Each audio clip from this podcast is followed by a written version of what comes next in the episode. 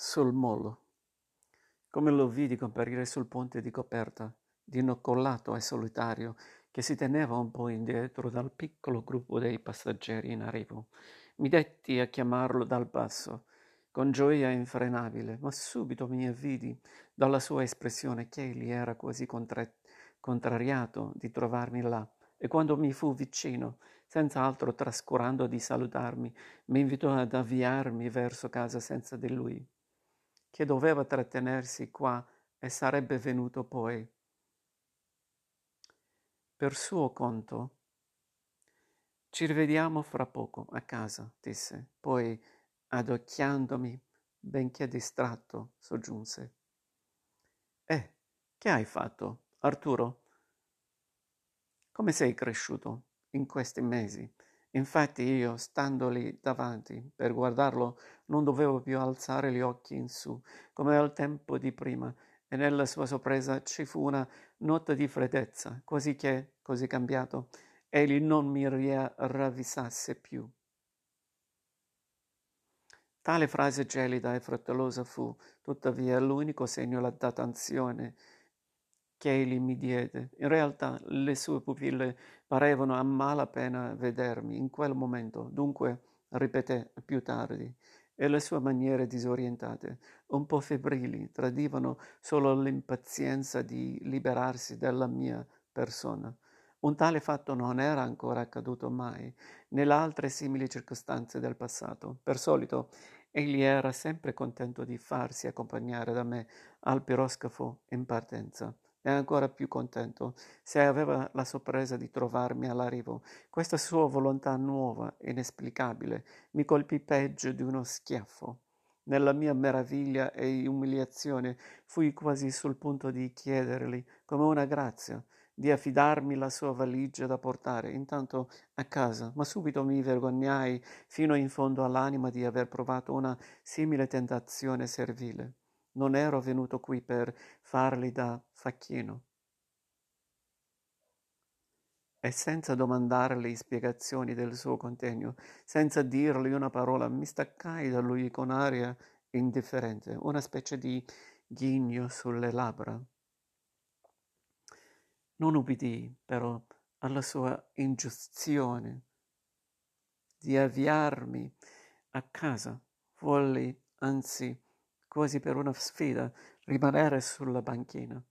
E mosso qualche passo indolente, mi arrestai a poca distanza da lui, presso una catasta di merci a cui mi appoggiai col fianco, nell'attitudine che hanno i guapi in certe vignette della malavita, non volevo a nessun costo mostrargli la mia mortificazione amara, ma egli, pago d'esser lasciato solo, non si preoccupava di contestare se gli avessi ubbidito o no. Rimaneva fermo presso la scaletta dell'astracco, la sua valigia ai piedi, come in attesa di qualcuno che dovesse fra poco sbarcare dal suo stesso piroscafo, e intanto teneva le palpebre sdegnosamente basse, senza badare né a me né a nessuna cosa intorno. Chi poteva essere dunque il passeggero ritardario che egli aspettava? Forse stavolta non era arrivato solo all'isola. Fra queste supposizioni, in segno di arroganza, io non distaccavo gli occhi da lui e notai quanto fosse dimagrito. Il suo abito, ancora lo stesso dell'inverno, Lì stava largo il doppio. Sotto la camicia sbottonata scopriva la sua pelle bianca bianca. Evidentemente, malgrado la stazione bella e calda, egli quest'anno ancora non aveva mai preso il sole. Accese una sigaretta e subito la buttò via. Mi accorsi allora che le sue mani tremavano e che l'impassibilità del suo contegno tradiva a suo dispetto la strenua risolutezza di ricacciare un'ansia esaltata, rovinosa e infantile. È chiaro che la misteriosa persona che in questo momento si faceva aspettare da lui esercitava una rara sovranità sui suoi pensieri, ma Per un'ultima pretesa dell'orgoglio, egli voleva fingere a se stesso di non partecipare, partecipare troppo, con la propria attenzione vigilante. A questa attesa fedele e affascinata, ed era perciò che abbassava gli occhi a terra, stornandoli ferocemente proprio da quel po- ponte, da quella scaletta, verso i quali più si tendevano i suoi nervi ansiosi. Ma chi aspettava, dunque? Ormai, secondo ogni evidenza, i pochi passeggeri destinati a Procida erano tutti sbarcati dal piroscafo, tanto che già s'eran fatti salire i partenti e s'attendeva solo il segnale d'orario per togliere l'ormeggio e salpare. Forse, pensai con ironia, aspetta qualche ergos- ergastolano. Ai nuovi ospiti del penitenziario, infatti, si riservava per lo sbarco l'ultimo turno, quando il movimento delle partenze e arrivi cessava e si diradava la piccola folla sulla banchina. Bieco in- individuo. Avevo pensato aspetterà un ergastolano solo per una induzione ironica, senza prevedere invece che indovinavo il vero. Mi avvidi in quel punto che la camionetta del penitenziario, da me non notata prima, sostava all'imbocco della piazza e che una guardia di divisa grigio-verde con la baionetta a tracolla passeggiava in prossimità del piroscafo, avanti e indietro, segni sicuri, questi che a bordo c'era un qualche nuovo ospite del castello di Procida, tuttora rinchiuso nella cabina di sicurezza presso la stiva, in attesa che le due guardie dette al suo seguito lo traessero a terra. Seguì un altro breve intervallo, forse un minuto, durante il quale mio padre parve raggiungere, con una estrema esigenza della volontà, un'apatia fredda, immobile e immobile, quasi che non gli importasse più nulla dell'imminente episodio e di nessun altro evento umano. Teneva sempre le palpebre chine, allorché d'un tratto lo vidi trasalire e i suoi occhi pieni di luce infantili azzurri levarsi istintivamente verso il ponte di coperta del battello. In quell'istante medesimo l'atteso terzetto, ormai familiare agli abitanti dell'isola, apparve sul ponte, dirigendosi alla scaletta. Allora mi sorprese un sentimento inconsueto, forse infernale e miserabile. Per solito, ogni volta che al porto faceva la sua apparizione un terzetto consimile, il mio cuore immediatamente si dava al condannato. Poteva anche avere un'apparenza abietta, atroce, da pessimo furfante. Non contava. Era un prigioniero e quindi per me angelico. Al primo vederlo sognavo fraternità, evasioni. E mentre in segno di rispetto distoglievo le pupille da lui, avrei voluto gridargli la mia complicità. Stavolta invece Avevo appena allungato un primo sguardo sul nuovo ergastolano e già nutrivo per lui un'antipatia selvaggia, tale da non consentirmi di discernere limpidamente i suoi tratti, che giudicai senz'altro da una brutezza orrenda giudizio contrario al vero. Posso dire, insomma, che fin da quel primo attimo gli votai un odio definitivo, quasi avvertii la nefanda brama che la norma carceria ordinasse alle guardie, che lo scortavano con un'aria addirittura di protezione, di trascinarlo malamente, invece oltraggiandolo coi peggiori strazi, lungo il percorso della banchina. Ciò che potei notare di lui, coi miei occhi aversi, durante quel suo rapido passaggio, fu anzitutto che si trattava di un condannato estremamente giovane. Mostrava ancor meno dell'età minima necessaria che certo doveva avere per essere un galeotto.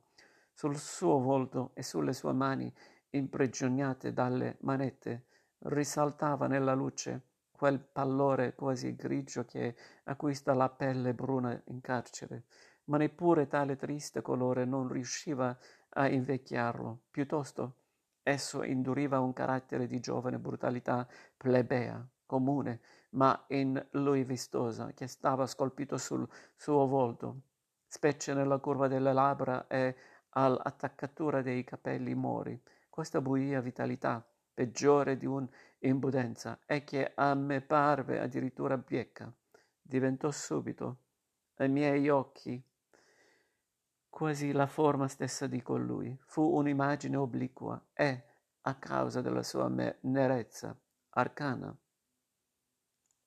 la quale mi ispirò fin da principio dei sentimenti arrabbiati che si smentivano l'uno con l'altro. Egli chinava il viso sul petto, in una compunzione severa, che in lui sembrava però solo un'aria di circostanza, o forse un'ironia. Difatti l'espressione del suo viso era contraddetta dal suo corpo, il quale nel movimento e nel passo tradiva un'adolescenza fresca, aggressiva e scherzante. Era di statura media, ma assai più vigoroso di mio padre. Poteva sembrare, a prima vista, non meno alto di lui, e per il viaggio s'era messo il suo abito borghese migliore, bene squadrato di taglio, nuovissimo e vistoso, come fanno talora in simili occasioni, per una loro civetteria, certi condannati, specialmente novellini, ma in quel golf, goffo vestito, il suo corpo si muoveva come in un costume di fantino, con una libertà indomabile, fatua e felice. Sembrava che in cuor suo egli si avviasse alla propria condanna come un vanto, in cui si uniscano le due spavalderie più invidiate l'affermazione di se stesso e l'avventura. In seguito potei spiegarmi questo suo contegno con ragioni profane, giacché la sua sbandierata condanna doveva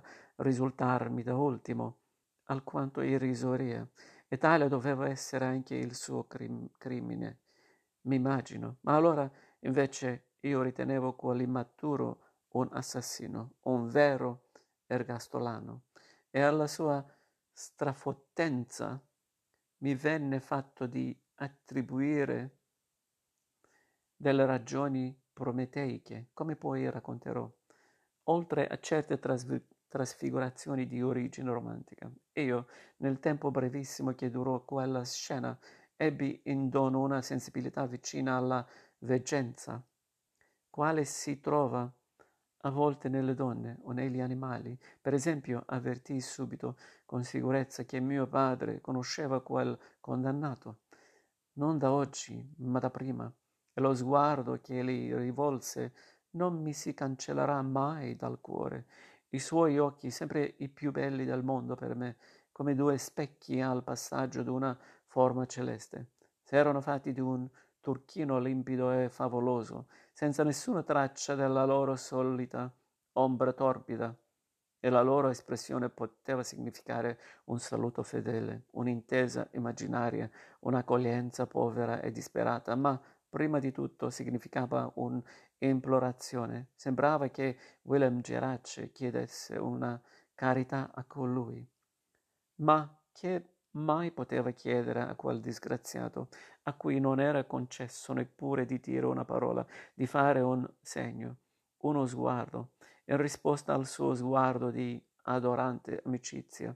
Era tutto quanto poteva chiedergli, e quest'unica cosa implorata che avrebbe potuto dare a mio padre, colui gliela negò, anzi, avendolo forse a proprio dispetto intravisto deliberatamente deliberatamente nel passarli vicino, atteggiò il suo volto fanciullesco al tedio, all'insofferenza, al disprezzo più insultante per Willem Gerace, e i suoi occhi nerissimi rimasero volti altrove. Tutto questo durò appena pochi secondi, il tempo necessario a quel terzetto infausto per raggiungere la camionetta del penitenziario. Vidi mio padre staccarsi dal suo posto e tentare quasi incrociamente di seguire in tre, i tre subito respinto dal poliziotto di guardia. Solo quando si udì sbattere lo sportello della camionetta gli fu permesso di passare e la camionetta aveva già ingranato la marcia. Quando la raggiunse, lo vidi allora fermarsi un istante come incerto, poi correre per qualche passo nella direzione della macchina, con dei gesti perduti, quasi comici di inutilità, quali ne hanno le madri? Ammalate per il dolore, allorché da ultimo, strappandosi alle braccia di chi le trattiene, in un urlo di negazione accorrono dalle scale a basso nella via, dove già i portatori, funebri col loro piccolo carico in, in spalla, hanno lasciato il portone e si allontanano allont- alla svolta.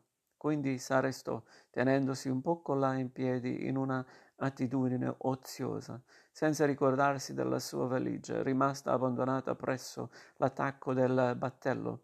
Un ragazzetto del porto venne a tirarlo per il vestito, rammentandogli quella sua dimenticanza, e allora egli con dei moti meccanici tornò indietro a riprendersi la valigia. Di me, che sostavo sempre là di fronte, addosso a quelle casse di merci.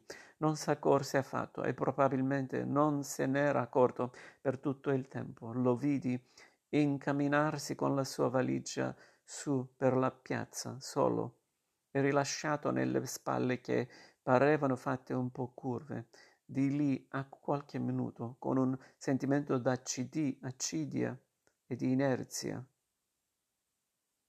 Mi staccai dalla banchina.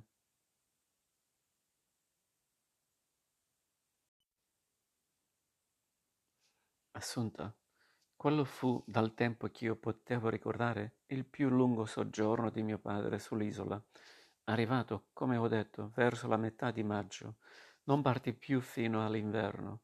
Durante quell'intervallo sull'isola regnò un'estate ferma e stupenda, mentre che nella casa dei Guaglioni il tempo maturava, oscuro e incostante, verso la tempesta finale.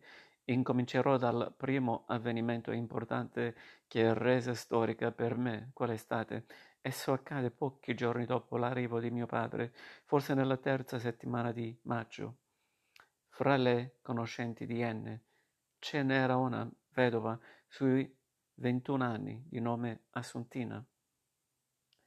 Pure vedendola spesso io non avevo mai notato che era più bella delle altre comari che frequentavano casa nostra. La sola distinzione che me l'aveva fatta notare fra le altre e per cui forse m'ero mostrato meno ruvido verso di lei era che in seguito a una malattia sofferta da ragazzina camminava zoppicando un poco. Questa sua inferiorità ai miei occhi scettici e scontrosi, appariva piuttosto una grazia, tanto più che lei, per una sua vanità di creatura elementare, godeva spesso di atteggiarsi a pose d'inferma, piena di malinconia, sebbene ormai nel suo corpo fiorisse sa- la salute e l'esuberanza della gioventù. I suoi parenti, le amiche, eccetera, per consolarla del male sofferto e poi della vedovanza, l'avevano sempre viziata con riguardi speciali e carezze, ed essa era cresciuta con certe maniere indifese e morbide, simili ai languori orientali di una gatta preferita. Il suo corpo, benché di statura piccolina e di ossa minute, era ben fatto, piuttosto formoso, ma di questo, ripeto, io non me n'ero accorto. A me essa pareva un fagotto né più né meno delle altre femmine. Aveva la pelle bruna, piuttosto olivastra, e i capelli neri lunghi e lisci. Dalla finestruola della nostra cucina, affacciata sul declivio della campagna, si vedeva un lungo viottolo che scendeva a valle, sinuoso come un fiumicello, e si distingueva pure là in fondo la casupola dove essa abitava coi suoi parenti.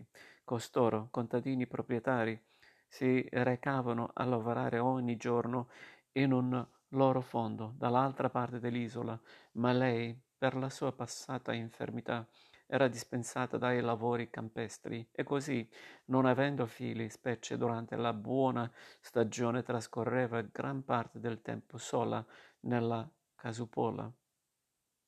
Se per caso passavo di là, spesso mi capitava di scorgerla seduta fuori dalla soglia che cappava le erbe per la minestra dalla, della famiglia, oppure si pettinava davanti a un piccolo specchio, bagnando il pettine in un cattino. Al vedermi si scansava indietro i capelli, sorridendo quasi indecisa, e chinava un poco il capo sulla spalla nel farmi un segno di addio con la manuccia. E io, Certe volte le rispondevo con uno sbrigativo buongiorno e certe volte non le rispondevo per niente. Essa era stata sempre nel numero delle amiche di N, ma con quella primavera aumentò di molto la sua assiduità alla casa dei Guaglioni, dove del resto era assai ben vista, sia da N e sia la Carmi, Carmine il quale spesso si trastullava in braccio a lei mentre N accudiva alla cucina.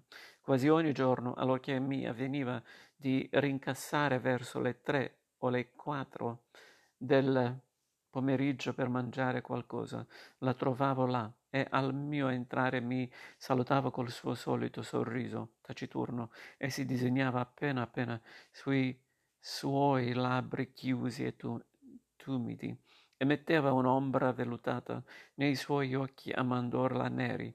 Io però non facevo nessun caso né dei suoi sorrisi né di lei. Avevo altro per la mente. Con l'inoltrarsi poi della primavera, quando ricominciai a disertare la casa durante l'intero giorno, ebbi assai rare occasioni di incontrare questa femmina. Un pomeriggio Pochi giorni dopo l'arrivo di mio padre, me ne andavo per la campagna in preda a quell'umore dannato che da qualche tempo mi stava addosso come una maledizione. Mai nessuna estate mi s'era annunciata così deserta e miserabile, e la presenza di mio padre sull'isola, invece di consolarmi come avevo sognato, inaspriva ancor di più la mia strana sensazione d'essere rivenuto una sorta di sgraziato animale, inviso all'universo.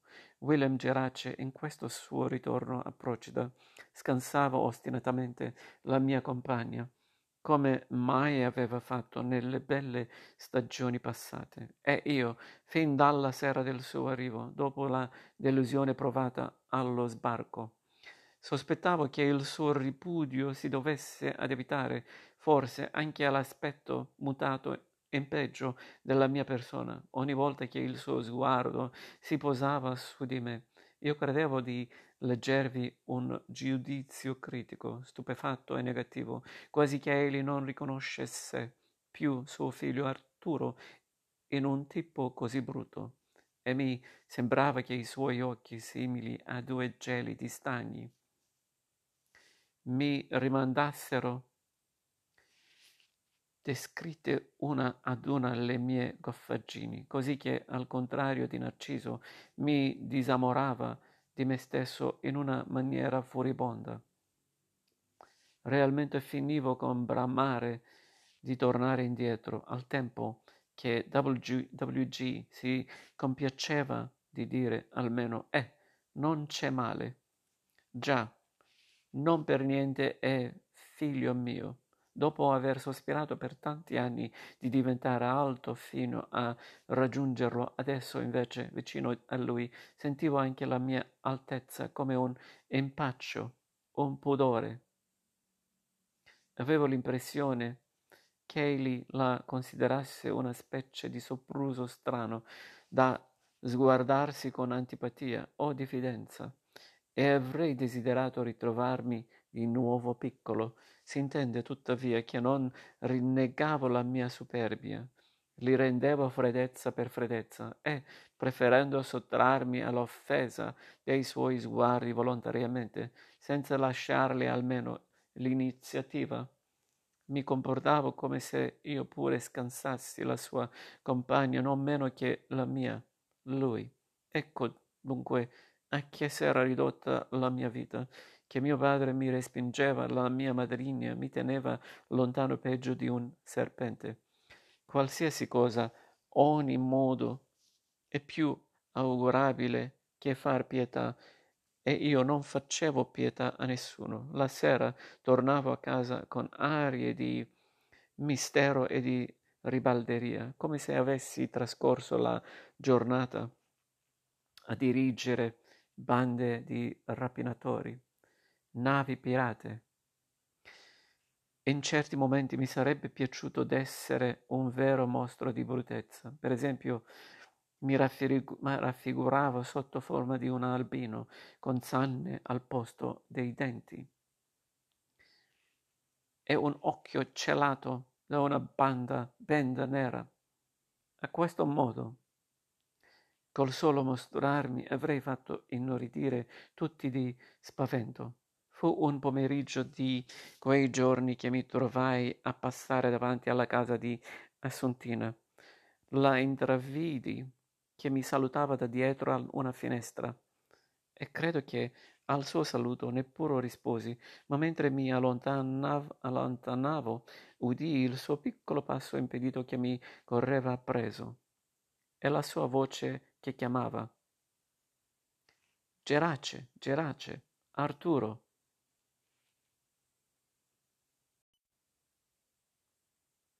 I coralli. Mi voltai. Buongiorno. Ella incominciò. Come mai da queste parti? Da quanto tempo non v'ho più rivisto? Era nuova questa sua usanza di trattarmi col voi. Rammentavo che in passato essa mi si rivolgeva col tu. Buongiorno, le risposi, e non sapendo che cos'altro aggiungere, le detti un'occhiata dall'alto in basso con l'aria cupa e sdegnosa di una tigre che incrocia nella giungla una famiglia di leoncini. I suoi piedi nudi sulla polvere asciutta del terreno si erano infangati come avessero camminato nella motta. Ed ella subito mi spiegò che era intenta a lavarsi i piedi, allorquando m'aveva visto passare, e per raggiungermi era corsa via, senza nemmeno asciugarli. Così, spiegando, abbassava lo sguardo su quei suoi piedi minuscoli, in una maniera parlante che intendeva significare compatite questo fango, anzi vogliate gradirlo come un segno della mia premura verso di voi. Quindi i suoi occhi mi riguardarono, ancora mezzo abbassati, con una espressione reticente, fra di rimbrotto e di servitù. Mi, prepara, mi preparavano, mi preparavo proprio a andare su alla casa vostra, riprese. Ma tanto già lo sapevo che voi non vi ci trovate mai. A quest'ora Tempo fa, verso quest'ora poteva capitare di rivedervi lassù qualche volta, e adesso, invece, mai, né a quest'ora, né a nessun altro orario. La sua voce cantante, nel dire queste parole, pareva quasi lamentarsi e richiamava per le sue note di dolce viltà certe voci che fanno le cagne o le asinelle quando accusano dei mali che tu non capisci. Secondo me, soggiunse dopo un silenzio, voi dovete tenere qualche fidanzata giù in paese che vi fa stare tutto il giorno fuori di casa. Io non tengo nessuna fidanzata, dichiarai con fosca alterezza. Veramente? Veramente non tenete la fidanzata? Io però forse mica tanto ci credo. Osava smentirmi, tuttavia da parte di una femmina una tale offesa non portava disonore come da parte di un uomo, e io mi limitai a raccogliere un sasso e a gettarlo lontano minacciosamente, senza degnarla d'al- d'altra risposta. E se veramente non tenete la fidanzata, perché ve ne state via tutto il giorno? Cento volte si viene alla casa vostra e cento volte non vi si trova né alla mattina né alla dopo pranzo. E a voi che ve ne importa? A me, eh, adesso mica vi dovete offendere. Se ve fondete, io mi metto scorno e non so più parlare, però non voglio dirvi bugia. Importare, sì, un poco poco me ne importa. Il motivo è una segretezza mia, di Assuntina, che Assuntina la potrebbe dire a voi solamente, a nessun altro la potrebbe confidare. Quasi quasi, se voi la volete sapere, ora stesso ve la dico, questa segretezza, ma se non la volete sapere, non ve la dirò. Io, in risposta, feci con la labbra una smorfia che intendeva chiaramente, per me, che diciate o non diciate, non me ne curo proprio. Fate come vi pare. E così devo parlare o no? Va bene, io parlo, perché tanto non posso più stare con questa spina nella gola. E incominciò a dire, collandosi nella sua lenta voce sopranina. Allora, ecco come sta il fatto che quando io con tanto piacere vengo su al palazzo vostro e ci torno sempre ogni giorno e ci risalgo mattina e sera, eppure con questa gamba offesa, non ci vengo per una ragione sola, ma per più di una ragione. Intanto, si capisce, ci vengo per l'amicizia di Nunciata e poi per l'affezione al fratelluccio vostro, Carminiello. Si capisce? Queste sono le verità conosciute da tutti quanti, ma non sono la verità principale. La verità principale è un'altra, e a questa la segretezza mia, che vi dicevo, che Assuntina su alla casa vostra ci viene principalmente per la speranza di vedere a voi. Accio il mio volto divenne di fuoco. Non avrei mai creduto che una femmina potesse fare con tanta naturalezza una dichiarazione così sfrontata, ma lei, invece, nemmeno ne arrosiva, anzi, al guardare le mie guance, fece un riso dolce, carnale, e io incontra- intravidi le sue gengive rosa, bagnate di un umidore che le faceva splendere i denti. E così, adesso la segretezza mia è vostra, e nessun altro l'ha da conoscere. Eh, era già da tanto, da prima di Pasqua, ve lo giuro, che tenevo questo pensiero. Voi l'avete visto, che sempre al dopo pranzo io me ne sto qua sola e così ogni giorno fra di me mi metto a pensare e ripensare. Voi siete uomo, si capisce? E non pensate. L'unica idea degli uomini è d'andarsene sempre girando. Se ne vanno per le cantine, per le osterie. Essi non pensano. E invece le femmine pensano. E quando vi vedevo passare di corsa qua davanti, come oggi, io sempre avevo questa idea. Potrebbe accomodarsi una volta tanto dentro casa mia e consolare un poco Assuntina, che se ne sta qui sola. Vi fu una pausa, a occhi bassi. Ella mi guardò appena di sfuggita, ma dopo però aggiunse infine: Pensavo che forse avrei fatto bene a scordarmene di quella idea. Anzi, mi pareva di sentire dentro di me una voce come di vecchia che mi diceva: Eh, Assunti, lui magari corre perché va a qualche appuntamento con la fidanzata. Chissà, quello, quante belle fidanzate tiene. Tu, invece, tanto bella non sei, anche, anche senza pensare a questa gamba offesa. E poi, vicino a lui, sei pure una mezza vecchia. Così detto, rimase di nuovo in silenzio, con l'aria quasi di pavoneggiarsi della sua mestizia.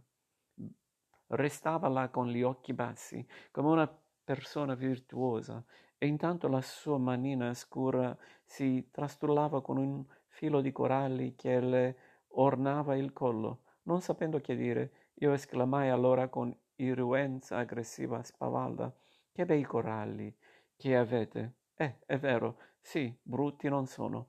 Ella rispose pi- piuttosto compiaciuta, ma tuttavia un po' commesta. E mica tengo questi soli di coralli, ne tengo pure degli altri, compagni precisi a questa collana. Tengo pure gli orecchini. Il bracciale è una bella spilla. tutta la completa parure. Disse proprio questa parola francese. Me ne ricordo esattamente. Certo, tutti quanti insieme, specie dopo il lutto, non me li posso mettere, osservò con qualche rammarico. Poi la sua voce prese un suono sospeso, ammorbidito. Li tengo conservati a casa. Mi, mi informò. Qua sopra nella cameretta mia. Eh, se vi piacciono i bei coralli, veniteci, una volta o l'altra. Accomodatevi, che ve li farò guardare, quando volete voi, una volta o l'altra. E spiò la mia faccia. Io non davo mostra né di gradire né di rifiutare quel suo invito complimentoso. Quasi a trattimento allora essa mi domandò: E di qua, adesso, a quest'ora, dove andate? E il suo volto, moretto di colore, si soffuse di un rosa che non somigliava né al pudore né al, alla vergogna, piuttosto direi al contrario. Io non seppi che rispondere alla sua domanda. In verità non sapevo neppure io dove andassi e, precisamente, non andavo in nessun luogo. E che a quest'ora fa caldo. Riparlò a lei e tutti dormono. Così dicendo, di sotto le palpebre oblunghe e molto cigliate, che sembravano pesarle sugli occhi, mi volse uno sguardo che parlava chiaro, come se lei fosse un odalisca e io il sultano.